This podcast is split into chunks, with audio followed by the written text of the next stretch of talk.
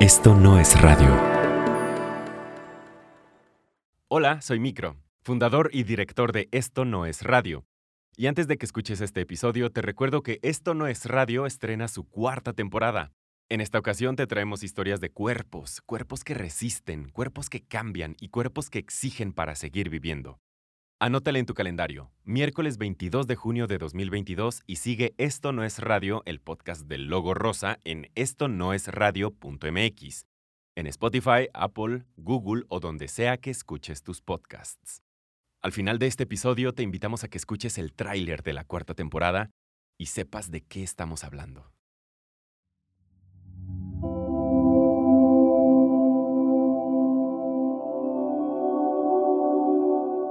El río viene de México, viene de Michoacán, atraviesa varios estados, llega a Jalisco por el oriente y traía todo el escurrimiento de las aguas corredizas de las montañas y lo que le sobraba a la, laguna. Y entonces era esa parte. Llega aquí hasta la cascada del Salto. Por eso se llama el salto aquí, por ese salto de agua. Yo les platico que no hacía ni frío ni hacía calor. La caída del agua sobre el río regaba todo el pueblo, amanecía el pueblo así como si le hayan puesto, así como si lo hayan regado.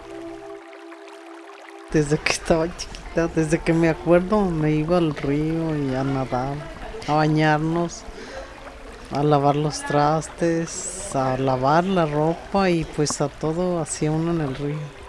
Me enseñé a nadar en el río. La gente pues no tenía dinero, pero tenía abundante comida. Entonces la gente decían que eran pobres, pero no.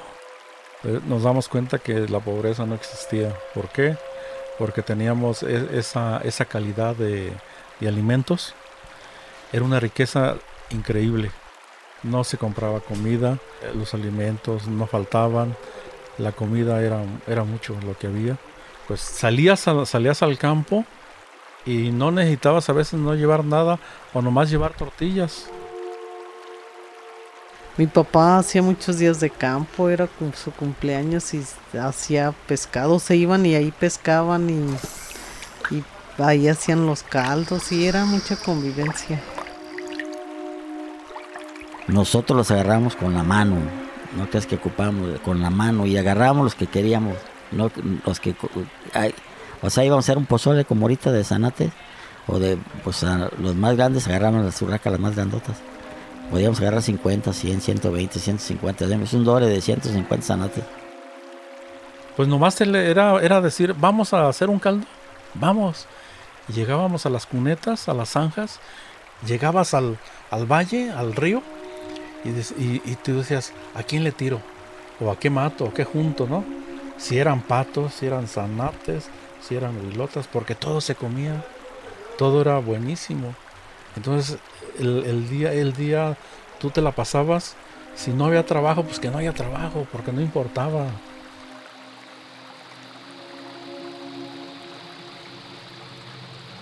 Empieza a terminar por los 60 Ya cuando empieza a formarse el corredor industrial, La Nunatec ya estaba y luego llegó la Citza. Y, y así fueron llegando empresas sin que se dieran uno cuenta cuando ya estaba lleno. Y, uno no hacía nada. Es la realidad que uno no hacía nada. O sea, no se fijaba uno. Cuando se empezaron a, a- a morir los peces fue en 1964, cuando pusieron la Ciba Heiji y se empezaron a morir río arriba. Pero en ese tiempo el río tenía más cauce, entonces lograba recuperarse. Pero ya cuando se puso la empresa celulosa de derivados Sixa, Pengua, Quimicao, Industria Petroquímicas Mexicanas, que trabajaban cianuro, cromo, plomo, arsen, todo lo, todo lo aventaban al pinche río. Entonces fue cuando empezaron miles y miles de peces, pero nomás blanqueaba así todos, como cuando se mueven los peces en el agua, todos se voltean panza para arriba, no sé por qué. Entonces se veía así, huereaba. O sea, todo, todo lo que habitaba en el río, todo se murió. Todo se, se fue al silencio. Todo. Bienvenidas y bienvenidos a Esto no es radio. Yo soy Fernando Micro Hernández Becerra. Las voces que acabas de escuchar son las de Ezequiel, don Enrique y doña Tibu, habitantes de El Salto y Juanacatlán, municipios que antes vivían de las maravillas naturales que ofrecía el río Santiago a su paso por ahí. Sin embargo, ahora es el río más contaminado de México. A su alrededor hay enfermedad, muerte y pestilencia. Pero hay quienes sueñan con volver a nadar en él. Mitzi Pineda cuenta esta historia. Vamos a agarrar mejor sonido de aquí. Sí, mucho mejor. Llevo semanas sin agua y estoy harta. Actualmente la ciudad de Guadalajara, la segunda más importante de México, atraviesa una de sus peores crisis de agua en años. Pero hay una cosa que no cuadra con el desabasto de agua en Jalisco, y es que aquí sobra el agua. Jalisco tiene lagos, ríos y nacimientos de agua que bien podrían cubrir las necesidades de su población, como algún día lo hizo el río Santiago, con El Salto y su vecino Juanacatlán. Cuando me vine a vivir para acá, pues ese fue como el primer sorpresa que me llevé, un impacto muy grande. Me llamaba mucho la atención como el ver las fábricas, ¿no? Que aventaban humo y que, y que no paraban 24/7, están trabaje y trabaje y trabaje. Y ahí donde vivimos, pues, está cerca el corredor industrial. Toda la madrugada, todas las noches se escuchan máquinas y máquinas y este y aventando vapor o se escuchan voces donde están hablándole a los a los obreros, ¿no? Ahora que es tu turno y cosas así. y todo eso me sacaba de onda, pues decía, ¿qué onda con esto? Pues, ¿por qué hay tanta fábrica? ¿Por qué hay tanto tanto movimiento de este tipo, pues, de, de industria? Milla es un joven de 24 años que vive desde 2011 en El Salto, Jalisco. Llegó a los 15 años después de vivir toda su vida en la colonia San Andrés de Guadalajara, que si bien es considerado un barrio popular y hasta de mala fama, nada tenía que ver con lo que se encontró en su nuevo hogar en la colonia Jardines del Castillo en El Salto. Milla se refiere a esta colonia como el Castillo. Empezamos a notar que esa colonia pues solía feo casi como en todo el territorio porque ahí pasa un canal, a dos cuadras de la casa de mis papás pasa un canal, que toda la industria del corredor de acá del Salto, el corredor industrial, ahí tiraban los desechos y ese, ese corredor termina en el, en el río Santiago. Y después empecé a hacer compas acá de este lado en el Salto y un día me dicen, como grafiteábamos, me dicen, ah, mira, vamos este, a meternos a, a una fábrica que está abandonada ahí podemos grafitear bien a gusto y cosas así.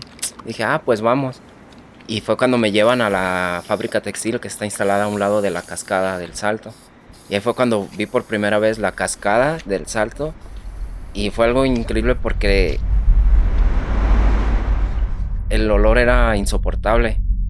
Y como mis amigos, ellos como si nada estaban ahí a, orillas del río y, pues sí les decía, no manches, ¿a poco no te da el olor? Y ya ellos ya vivían como bien acostumbrados, ¿no? Eran compas de aquí, de nativos, se podrá decir de aquí. A partir de los años 60, específicamente de 1967, El Salto y Juanacatlán vivieron un crecimiento industrial acelerado. Se creó el famoso corredor industrial, se crearon caminos para transporte de carga pesada y se renovó la vialidad que conecta con el Aeropuerto Internacional de Guadalajara. La riqueza natural que los mayores conocieron desapareció ante la promesa de la riqueza monetaria que nunca llegó. Las licitaciones para uso de agua y establecimiento de nuevas empresas no han parado desde entonces. Hoy en día, las empresas establecidas en El Salto usan el 74% del agua destinada al municipio. A las personas originarias de este lugar se les cambió el trabajo en el campo por el trabajo asalariado, y nadie se salvó ya fuera porque ya no les era posible vivir de la tierra, por lo atractivo de la nueva forma de vida con mejores prestaciones o porque no había otra opción. El Salto se convirtió en una ciudad industrial y su población es principalmente obrera. De verdad, nadie se salvó. Aquí Ezequiel. Porque era un privilegio ya estar trabajando en la empresa porque tenía una forma económica diferente, ¿no? Entonces toda la gente que vivía del campo pues le quitaron toda su producción limpia, le quitaron toda esa, esa parte de alimentarse, pues ya no tuvo que comer. Y entonces, entonces sí fue miserable, porque ya no había. Entonces empezaron a buscar eh, opciones de trabajo. Sí trabajé, trabajé varias. Doña Tibu. Pues sí, mi hermano te empezó a trabajar en una fábrica en la Citza, por eso me acuerdo, porque yo estaba chica. Y luego llegó la, la llantera. También empezó otro hermano a trabajar ahí. Don Enrique. Sí, yo trabajé en una empresa llamada Euskadi. El punto es que para cuando Milla llegó, el salto ya era muy distinto. Y la forma en que llegó tampoco fue la esperada. Me acuerdo que tenía como 15 años, 16 años. Un día en la casa nomás estaba mi hermana, estábamos, estaba mi hermana, estaba mi mamá y estaba yo. Mi hermano no estaba, ni mi papá, pues él estaba trabajando. Y me acuerdo claramente que vi un grupo de personas enfrente de la casa de donde nosotros vivíamos. Pero yo creo que más de 20 jóvenes, personas y este y unas personas de traje y, se volteaban mucho a nuestra casa, volteaban mucho a nuestra casa y se nos quedaban viendo hasta que se dieron como a las cuatro y media de la tarde y llega un licenciado donde nos dice que teníamos que abandonar la casa porque mi tía había este creo que la había cómo se le dice embargado entonces pues ya llegan los licenciados con todas estas personas llegaron policías llegaron banqueros llegaron o un buen de gente. No, pues saben que tienen que desalojar la casa porque ya esta casa ya es de ya pasó al banco. Y pues nosotros no sabíamos qué estaba pasando en ese momento, ¿no? A ver, espérate y le marcamos a, a mi tía. Oiga, este, ¿qué está pasando? Están aquí unos licenciados que nos quieren sacar de la casa y pues ¿qué está pasando?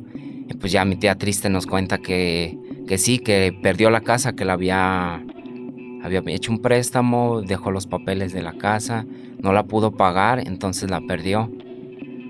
Y pues ya llegan con nosotros y nos dicen, no, pues tienen que, abandonar. Nosotros pedimos así, pues aguántenos una semana, ¿no? Para poder nosotros movernos y, y así.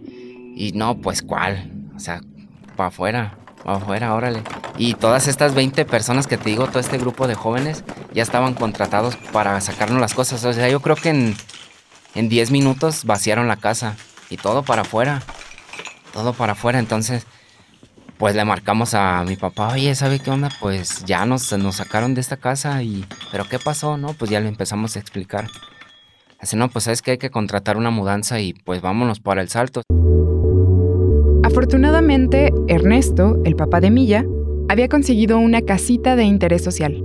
Una de esas que a partir de inicios de los 2000 se construyeron en municipios de la periferia de la zona metropolitana de Guadalajara, como Tlajomulco de Zúñiga y El Salto. Pues sí, así fue como el, este, que nosotros nos movimos al Salto, porque hasta en cierto punto vivíamos a gusto en Guadalajara, pero cuando llegamos hasta la primera noche que pasamos en esa casa, pues como familia nos abrazamos entre, pues mi papá, mi mamá, mi hermana, mi hermano y yo, nosotros cinco, y pues nos abrazamos fuerte y pues para hacernos fuerza, ¿no? Entre nosotros por esto que, que vivimos. Entonces también de, a partir de ahí yo sí agarré como un, un coraje, como que en realidad no le, no le importas al sistema, ¿no? A estas estructuras, como dices. Pues sí, sí está como que nos expulsan de acá, pero llegamos allá y y pues también está este desmadre que casi casi también te están obligando a pues a irte de ahí, ¿no? Porque pues dices, no manches, las condiciones de, vida del aire, de, del agua y de todo esto, pues no está chido, ¿no? Pero a dónde más te, te puedes ir, ¿no?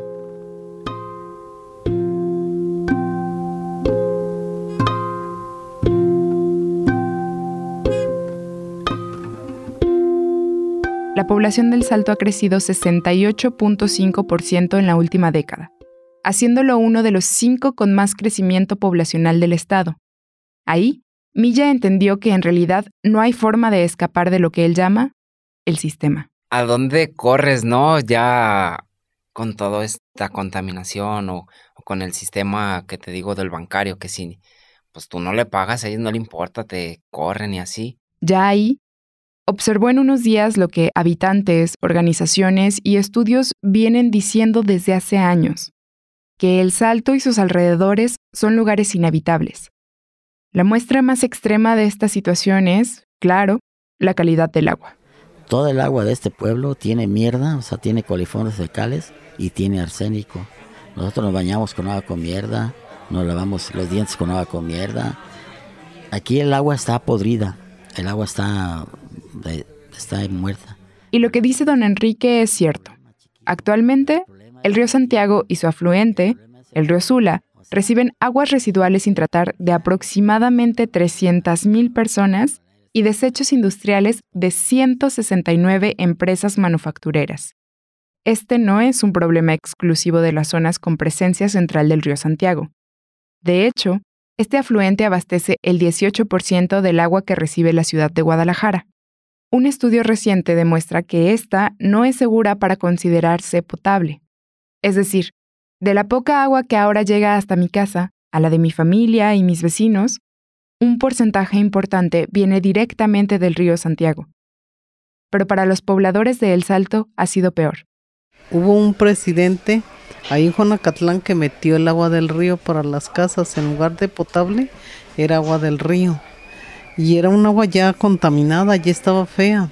Y aún así la puso para el servicio de las casas. Fue en el 77, como en el 77 77 al 80. Ahora mismo, el volumen de agua otorgada para los habitantes de El Salto es de solo 24.9 litros por persona por día, la mitad de lo mínimo que recomienda la ONU, mientras que en las cifras oficiales se estiman 205 litros por persona al día. Ya mucho se ha hablado de los índices de mortalidad y enfermedades crónico-degenerativas entre las poblaciones cercanas al río. Para Milla, enfrentarse con esto, después de vivir algo como lo que vivió en Guadalajara, no fue sencillo, mucho menos a los 15 años. Pero Milla tampoco era cualquier muchacho de 15 años.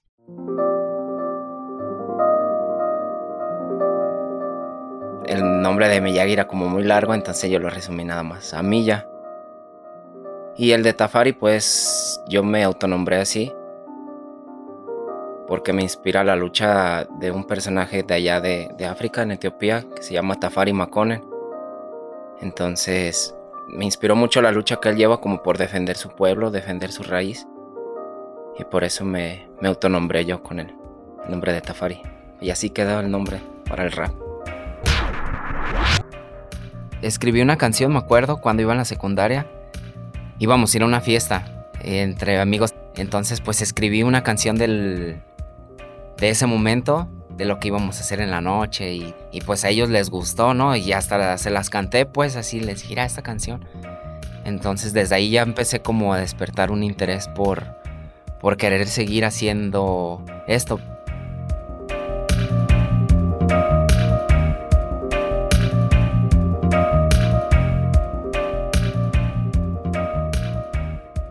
Milla ha tenido siempre la música como refugio fue su hermano mayor, Pedro, quien de inicio le inculcó esta pasión. El primer concierto que yo fui en mi vida, sí me acuerdo. Creo que tenía por ahí como de 11 años. Y en la Plaza Liberación estuvo Gran Mama y la Celestina. Y pues fue, mi hermano fue el que me llevó, como era de gratis, yo no sabía qué onda con estas bandas ni nada. Había un buen de gente y pues nos fuimos hasta adelante. Pues todos en el slam, ¿no? Que se, unos ahí todos golpeados por el slam, ¿no? Cosas así. Uno, sin, me acuerdo una vez uno que estaba bailando sin zapato, sin un zapato. Y porque se le había caído y el vato no le tomó como importancia por recuperar su zapato, ¿no? Él seguía bailando sin un zapato y decía, qué loca está la gente, ¿no? Que pues que rebeldes o no sé cómo, cómo decirte si esa palabra. Por un momento me sentía como ahogarme por la presión de la gente, ¿no? Que todos se aventaban para allá y para acá y luego pues yo estaba bien pequeñito y todos más altos y... Pero después del toquín me sentía bien chido. Pues ya decía, ¿qué onda con esto? Pero después de ahí me despertó un interés mucho por, por esto de los escenarios, por esto de la música, por esto de, de lo que puedes provocar en la gente, ¿no?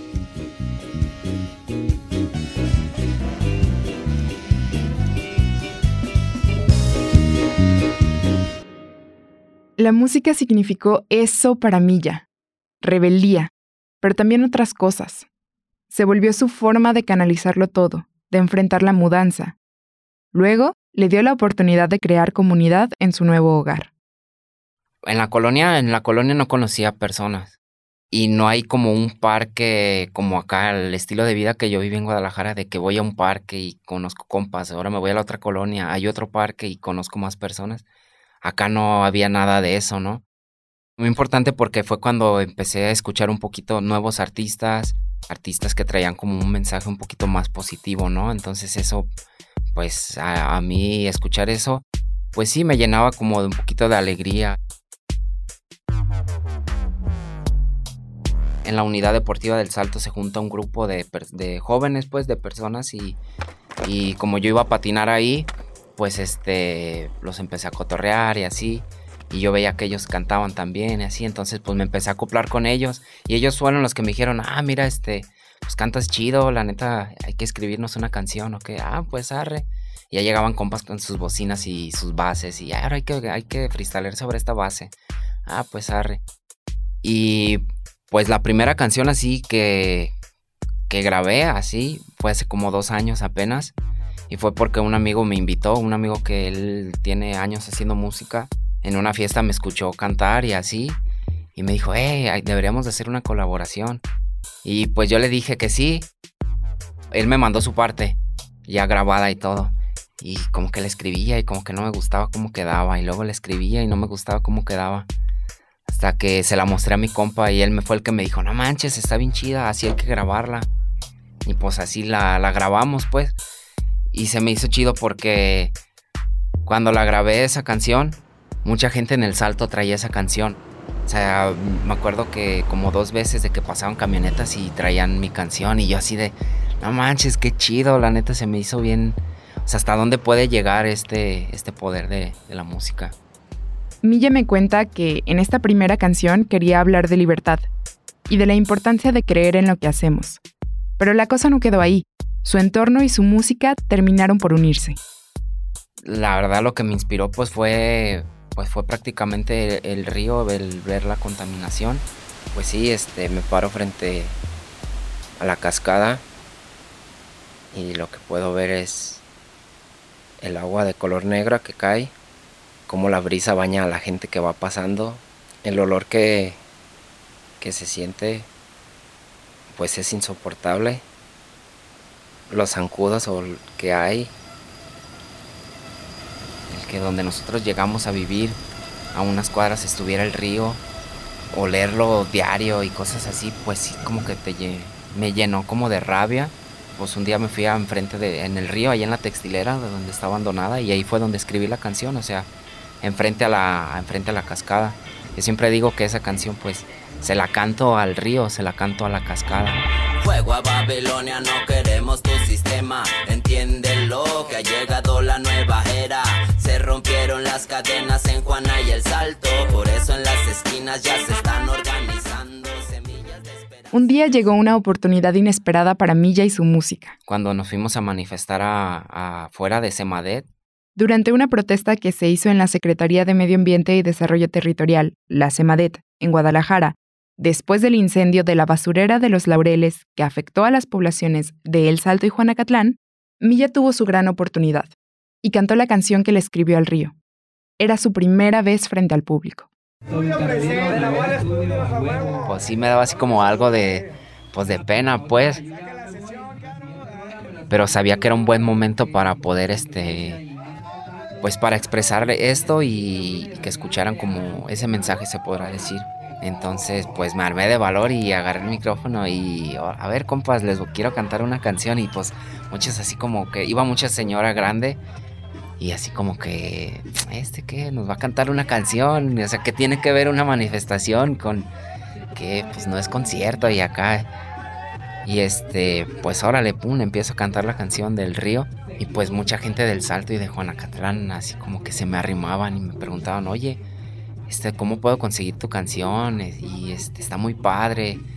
Y ahí fue cuando a mí me llenó como de mucho, pues energía se podrá decir, o sea, de el, escuchar a la gente que decía, manches, tu canción está muy padre, habla, habla, dice todo lo que nosotros estamos luchando, pásame tu canción. Ahí sí yo siento que fue como la primera vez que pude expresar este sentir en, a través de esta canción y donde hubo mucha respuesta de la gente, pues. Para Milla, este acontecimiento significó el inicio de un camino en el que espera cantar para los territorios y las resistencias que, como él, entienden lo que significa vivir el despojo. Lo que me gustaría lograr es llegar a diferentes pueblos o diferentes ciudades donde haya, donde existan estas luchas por defender su territorio, por defender la naturaleza, escuchar un poco de su lucha y escribirles una canción a cada, a cada, ya sea pueblo, cada colectivo o a cada lugar donde se organizan.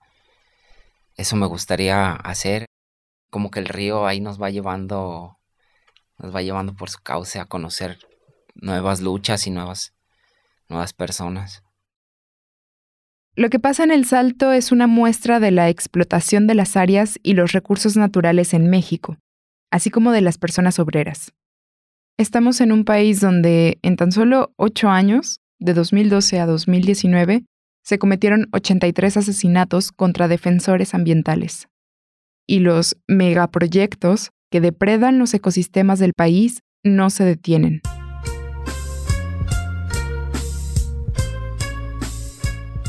Le pregunto a Milla si no tiene miedo de que un día le suceda algo. También en la familia me ha tocado escuchar como esos comentarios de que no, pues ten mucho cuidado, ¿no? Porque pues se ha sabido que a muchos activistas los han desaparecido, ¿no? La gente de aquí mismo del pueblo me dice, no, pues también te, ándate, con mucho cuidado, es lo que más me dicen. No, pues ándate con mucho cuidado. Y gente de otros pueblos también sí se siente como un poquito así como de de miedo cuando me dicen esas palabras, ¿no?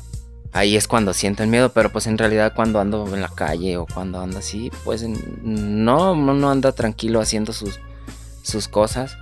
Pero sí, nomás me ponen a pensar en, en esos momentos, cuando me dicen esa palabra, esa frase siempre la recuerdo, ándate con cuidado.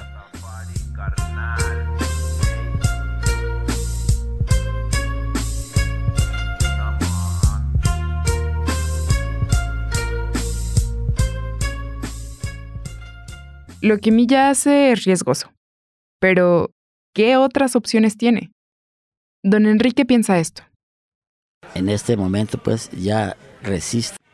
La gente, la gente ya, ya no, ya, ¿cómo te quieres? O sea, unos cabrones unos así, que, que, no son, que no están acá ni nada, ya decidieron por nuestras vidas, o sea, ya decidieron que nos moramos 20 años antes de lo que debería ser. Lo más probable es que, o sea, ya en este momento como está este pueblo, nosotros somos ya árbol a punto de ser leña y además por una muerte que no eligieron.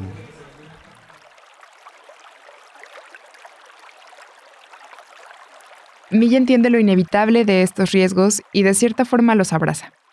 Dice que prefiere decir ahora por qué hace lo que hace en caso de que pase cualquier cosa siento que es algo bien chido porque si un día yo me muero o algo, pues aquí queda como evidenciado como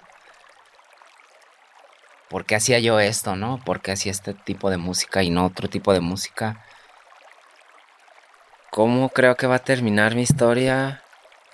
Yo creo todo contaminado, pues. No me había puesto a pensar, fíjate eso. A veces no no piensa uno como en el futuro, pero creo que es muy buena, muy buena pregunta. Yo sí siento que a lo mejor me van a terminar aventando en el río, así como cállese, cabrón, no ande haciendo argüende, órale. Al río contaminado, para que se le quite. en casa seguimos sin agua y con las manos agrietadas porque, aunque nos sintamos lejos del salto, terminamos consumiendo el agua del mismo río. La historia del salto es una historia sin final hasta ahora.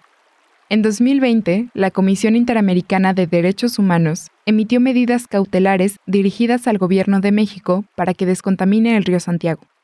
A un año no se reporta ningún avance, ni siquiera un plan de acción. Hay quien dice que El Salto ya no tiene salvación, que fue una ciudad edificada para la industria y desde su asentamiento cavó su propia tumba, como diría don Enrique. Sin embargo, nada es para siempre ni siquiera la contaminación del aire, el suelo y el agua. Quizás podríamos cambiar algo si, como estos habitantes de El Salto y Juanacatlán, comenzáramos a escuchar lo que los ríos todavía tienen por decirnos.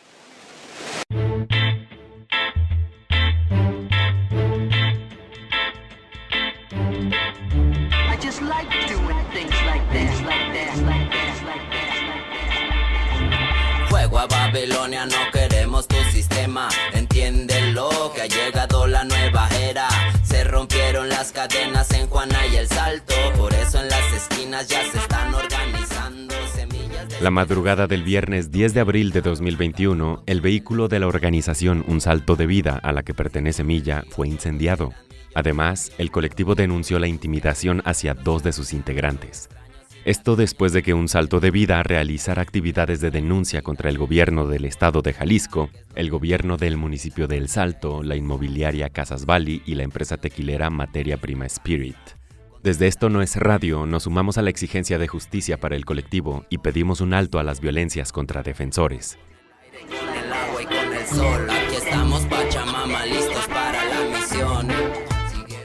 Todos los ríos tienen el mismo cauce fue reporteada, escrita y narrada por Mitzi Pineda. Esta historia fue editada por mí, Fernando Micro Hernández Becerra. Mezcla y diseño sonoro de Luis Raúl López y yo. Sandra Fernández es nuestra asistente de producción y fact-checker. Agradecimientos especiales en este episodio para Stephanie Cuellar y la organización Un Salto de Vida. Música en este episodio de John Bartman, Monplesig, Loyalty Freak Music, Luis Raúl López, La Celestina y Milla Tafari. La canción que escuchas en este momento es Regresa en nuestro río y fue compuesta e interpretada por Milla Tafari. Puedes encontrar más música de Milla Tafari en su canal de YouTube y contenido extra de esta historia en nuestra página esto. Esto no fue radio. Fue un río. En el día y lo hacen con descaro.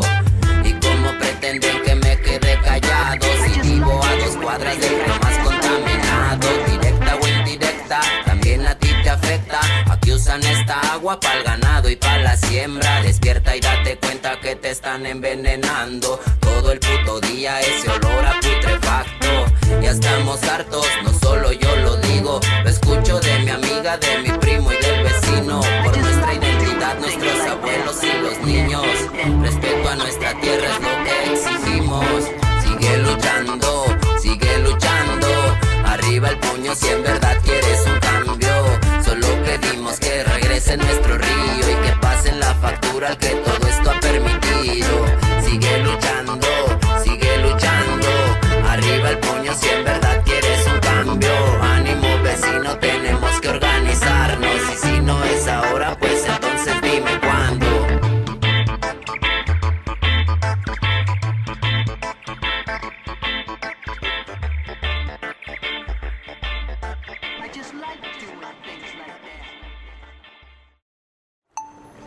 Esto no es radio.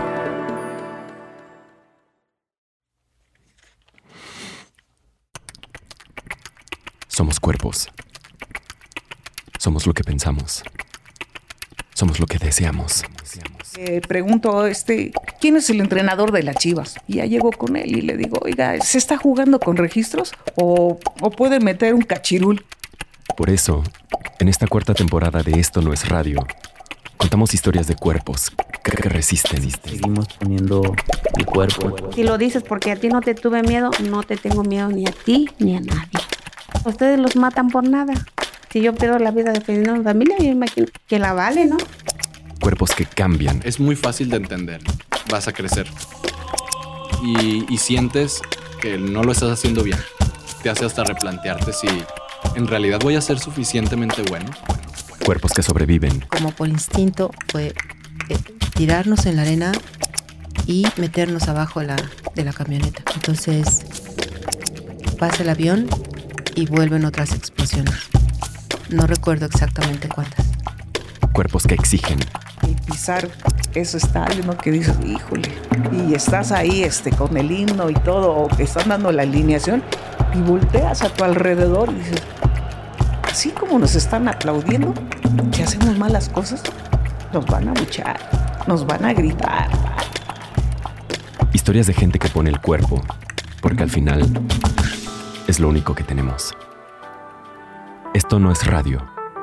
Historias para seguir viviendo y acuerpando y escuchando Y de repente encuentras un dolor muy grande en esa familia.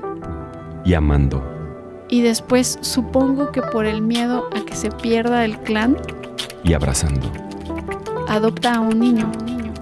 Y creciendo. Siempre, aunque yo diga que estoy cansada, yo digo, no, yo tengo que seguir luchando. Ganemos o perdamos, pero yo digo, yo sigo.